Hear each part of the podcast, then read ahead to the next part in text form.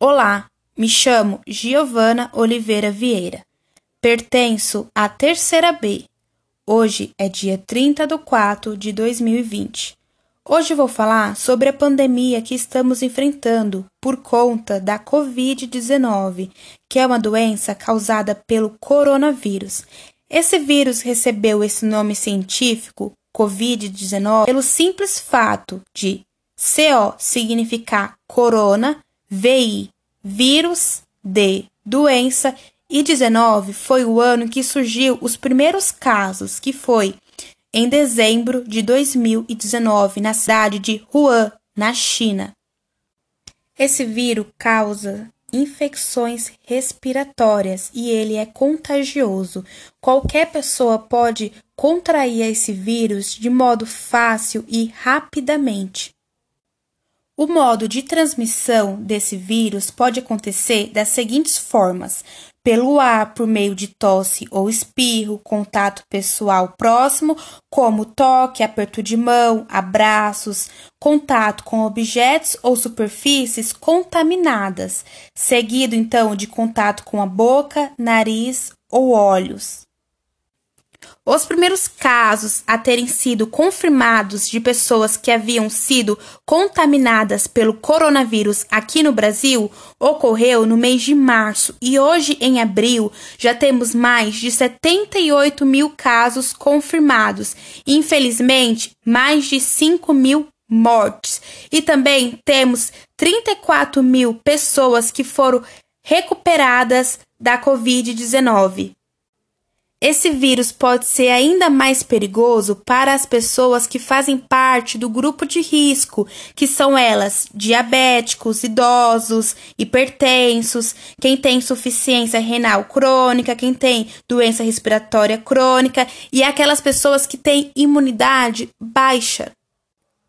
E quais são os sintomas? Os sintomas são febre alta, tosse, dores musculares, falta de ar, secreção na garganta. Porém, nem todas as pessoas apresentarão esses sintomas. Há pessoas que poderão contrair o coronavírus e não sentirão absolutamente nada. Então, isso é muito relativo. E caso eu contraia a essa doença, eu tenho chance de me recuperar? Claro, é, nos casos leves da Covid-19, ela demora em torno entre 10 a 2 semanas até a pessoa se recuperar. Caso seja um pouco mais grave, pode demorar entre 3 ou 4 semanas. A pessoa se recuperando, ela terá a imunidade dela mais alta, fazendo com que os anticorpos fiquem mais fortes e provavelmente ela não terá chance de contrair novamente ao coronavírus. Agora que já sabemos tudo isso a respeito do coronavírus, temos que nos prevenir, então fique atento às prevenções que devem ser tomadas. Lavar as mãos com muita frequência, utilizando água e sabão, principalmente na hora de consumir qualquer alimento. Ao tossir ou espirrar, cubra o nariz e boca com lenço descartável ou com o braço e não com as mãos. Evite tocar nos olhos, nariz e boca com as mãos não, não lavadas.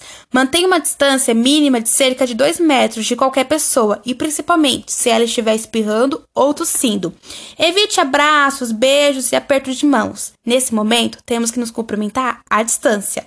Higienize com frequência os celulares e objetos que são utilizados com muita frequência. Não compartilhe objetos de uso pessoal, como talheres, toalhas, pratos e copos. Mantenha os ambientes limpos e bem, bem ventilados. Evite circulação desnecessária nas ruas, estádios, teatros, shopping, shows e assim vai. Se puder, fique em casa. Se estiver doente, evite contato físico com outras pessoas, principalmente idosos e doentes crônicos, e fique em casa até melhorar. Durma bem e tenha uma alimentação saudável, isso é completamente essencial. Utilize máscaras caseiras ou artesanais em situações de saída da sua residência. O melhor agora é nos mantermos na quarentena voluntária, ficando em casa. Lembrando, é na sua casa, hein? Não é na casa do seu vizinho, ou do seu amigo, ou dos seus avós. É na sua casa.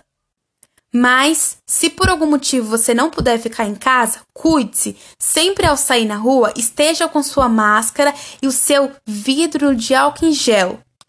Vamos nos cuidar para que podemos voltar o mais rapidamente à nossa rotina normal que tínhamos antes de iniciar essa quarentena. E foi isso. Tchau!